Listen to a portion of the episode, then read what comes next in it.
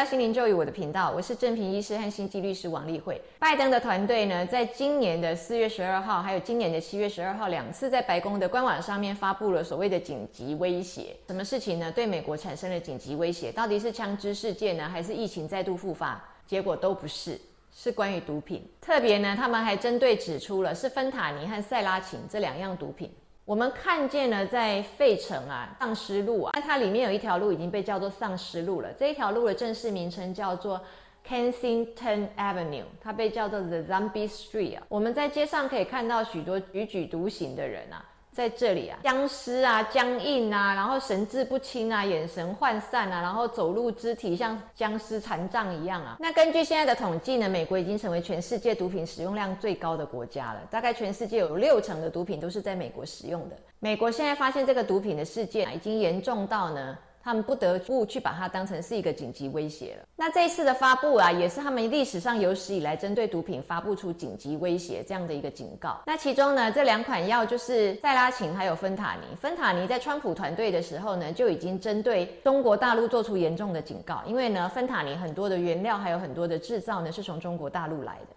那芬塔尼事实上是一款止痛药，它是鸦片类的止痛药，止痛效果比吗啡可以强一百倍，然后呢，比海洛因的止痛效果可以强五十倍，所以它事实上是一个药物哦。在中国大陆本身是没有在使用这个药物的，所以是制作之后呢，就外销到别的国家去，让其他的国家去使用。可是就变成很容易在网络上面就可以购买，就是这个购买的管道非常的放松，然后。因为它是一个化学合成药品，所以它又不是被当成毒品这样子控制在毒枭的手中。所以呢，如果你在网络上就可以买到的话，它就是非常的便宜啊。他们有时候就五块钱美金就可以买。中国大陆的工厂呢，化学合成工厂，他们不再制造这个芬塔尼药品的话，他们可以去把它改一下。化学式稍微改一下，合成出来的就变成是芬塔尼的原料，然后再销到墨西哥，墨西哥制造成芬塔尼的药物之后呢，再从这个美国跟墨西哥的边境呢走私进去哦。他们可以看到，就是有人啊背着行囊啊，翻山越岭的走私进去美国，或者是直接在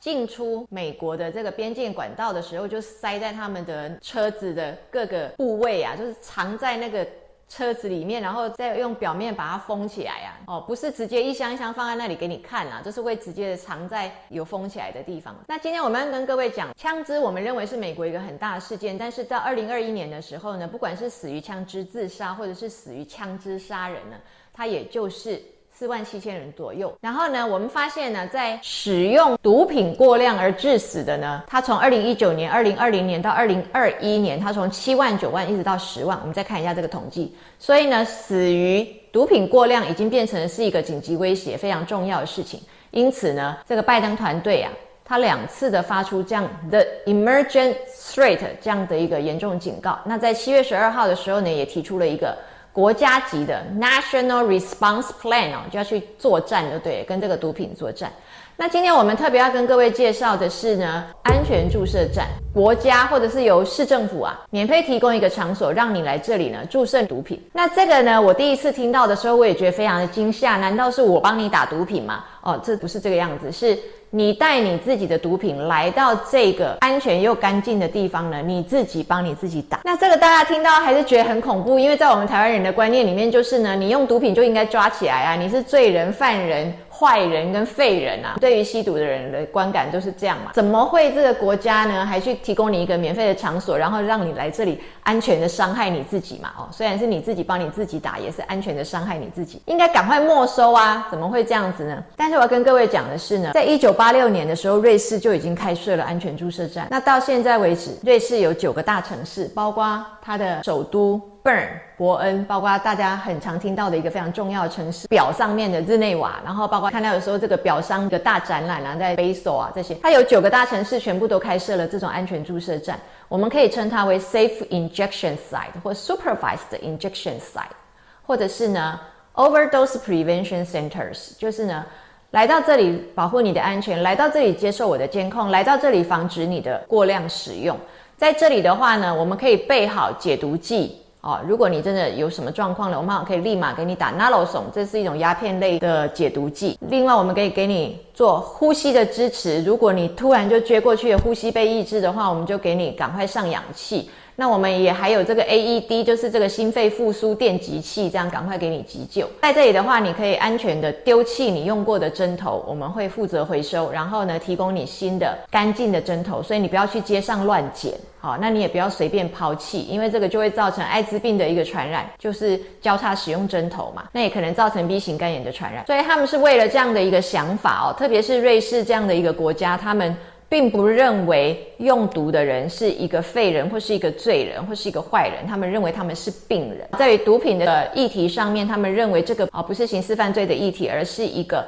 健康跟卫生的议题。然后后来加拿大、澳洲都有跟进，到目前为止有十二个国家全部都有开放这种所谓的安全注射站。第十二个国家就是美国，然后在它的纽约市。好，所以纽约市在曼哈顿呢是有开设两个安全注射站。那我们今天要跟各位介绍到，就是说呢，在二零一八年的时候，当时的一个纽约市长叫做 Bill De Blasio，就从二零一九年就提议嘛，到二零二一年的时候他就正式开设。到二零二二年的时候就换一个市长了，现在这个市长叫做 Eric Adams。Eric Adams 他计划在开设三家，包括罗德岛这种地方，他都想要再另外再开设三家。这个是属于城市自治的地方，就每一市有每一市自己的市政府啊、市议会啊，自己立法有地方自治这样。因为我们讲美国有两套系统，一个是地方系统，一个是联邦系统。在美国的联邦系统里面是完全把单纯持有毒品都当成是罪犯的哦。我们可以看到，在美国法典啊，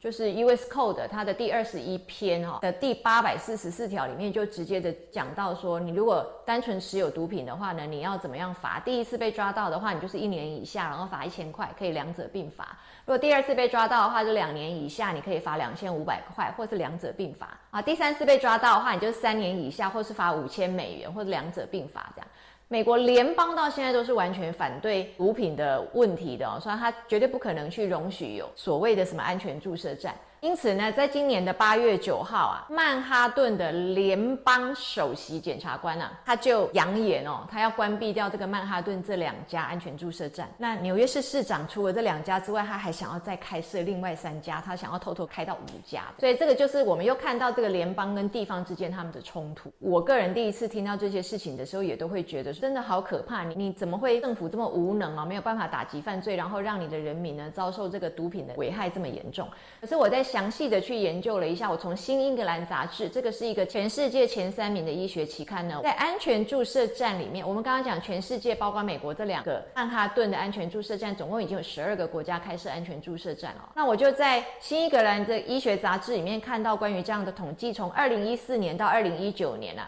在这个安全注射站里面，我们没有再发生任何人呢。因为过量而死亡，所以这个安全注射站确实保护了这些吸毒的人，这个是医学上都认可的。那我们现在要看的就是说呢，各位这个观念对于吸毒者到底是罪人、犯人、废人还是病人哦？这个呢非常考验到我们的心态。比较传统的心态，我们都觉得就是跟美国联邦系统的这个制度一样啊，因为我们台湾目前的这个毒品制度也是一样，就是单纯持有一样是刑事罪。但是呢，为什么加拿大、澳洲类似这些国家，他们会愿意呢去提供这样一个安全的场所，让你来这里呢自己给自己注射的时候还给你试纸哦？因为你拿到的这个药品参差不齐嘛，你不知道它到底里面会不会强度过强，所以他还给你试纸，你可以先去测试一下你拿到的这个货里面的这个成分会不会过强啊，然后还照顾你，提供你，帮你急救，保护你，让你不要吸毒吸到死掉，不要注射毒品，注射到出很严重的状况，因为你如果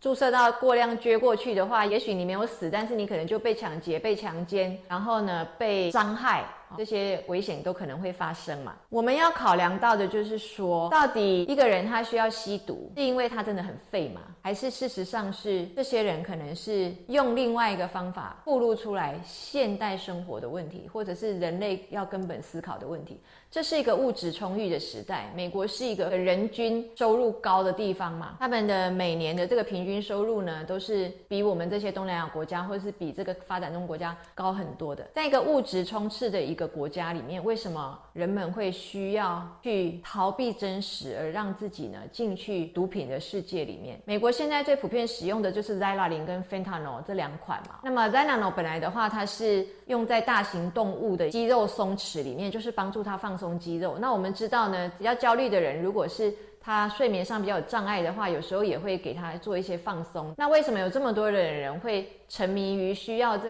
塞拉林、赛拉琴的放松呢？到底他们是遭遇了什么？他们内心有什么样的压力，让他没有办法去面对，然后希望自己能够放松，不要去承担那样的压力呢？然后再来就是 fentanyl，它是一个强烈的止痛剂，它是鸦片类的药物嘛，它可以用 naloxone 来解，塞拉林没有办法用 naloxone 来解，所以如果是塞拉林过量的话呢，它就没有解药了。如果是 fentanyl 的话呢，它就是会带来新快感，跟抽鸦片一样飘飘欲仙，那么爽快嘛，所以。为什么有这么多的人，他们需要去把自己呢迷幻在药品里面？同时，在这样的一个大家都很想要逃走的一个地方呢，也有人像天使一样的进去做志工，帮助他们照顾伤口，帮助他们整理环境、清洁卫生。那如果我跟各位讲说，有没有可能呢？事实上，这些吸毒的人当中，也有一些其实是天使，他们选择了让自己去经历一个这么悲惨的事情啊，经历这么悲惨的。人生，然后显示跟呈现出来，我们应该要去深思的问题，就是在物质跟灵性之间的平衡。物质真的能够满足人类吗？如果物质能够满足人类的话，为什么在一个富裕的国家有这么多的人需要去吸毒呢？那如果物质没有办法满足人类的话，为什么我们的教育里面呢，却只有物质面的教导，而都没有灵性面的教导呢？那么，在这个所谓的进入水瓶座时代的灵性的潮流之下，我们是不是看到这样的一个丧失路，看到这样一个毒品泛滥的事情，我们能够真的静下心来，好好的思考，包括我们的政府，不是只有打击犯罪，而是呢，能够去认真的思考，需要把人民带到什么样的方向？如果我们今天呢，就是学习用吸毒跟卖毒的人全部抓起来判死刑、砍头哦，杀掉，那我们就不用去考虑灵性的问题了。我们还是可以整顿治安，整顿的非常的好。但是这个我们就重新塑造了独裁者跟这个集权国家。这样虽然可以解决毒品的问题，但这真的是人类的进化吗？还是人类的？退步，所以我知道会有很多人觉得很奇怪，就是好像干脆我们用集权还可以控制的好一点。美国是不是太民主了，以至于呢它如此的堕落跟败坏？那这个我可能要稍微提醒一下，就是呢我们可以看到这样的一个真相，正是因为它非常的民主，它没有任何的阻拦，然后让它暴露在全世界人的面前。那有些国家呢，也许它呈现出来的都非常的好，但是是不是事实上它隐瞒跟遮盖了很多它国家内的真相呢？那这个就值得各位深思了。好，谢谢各位。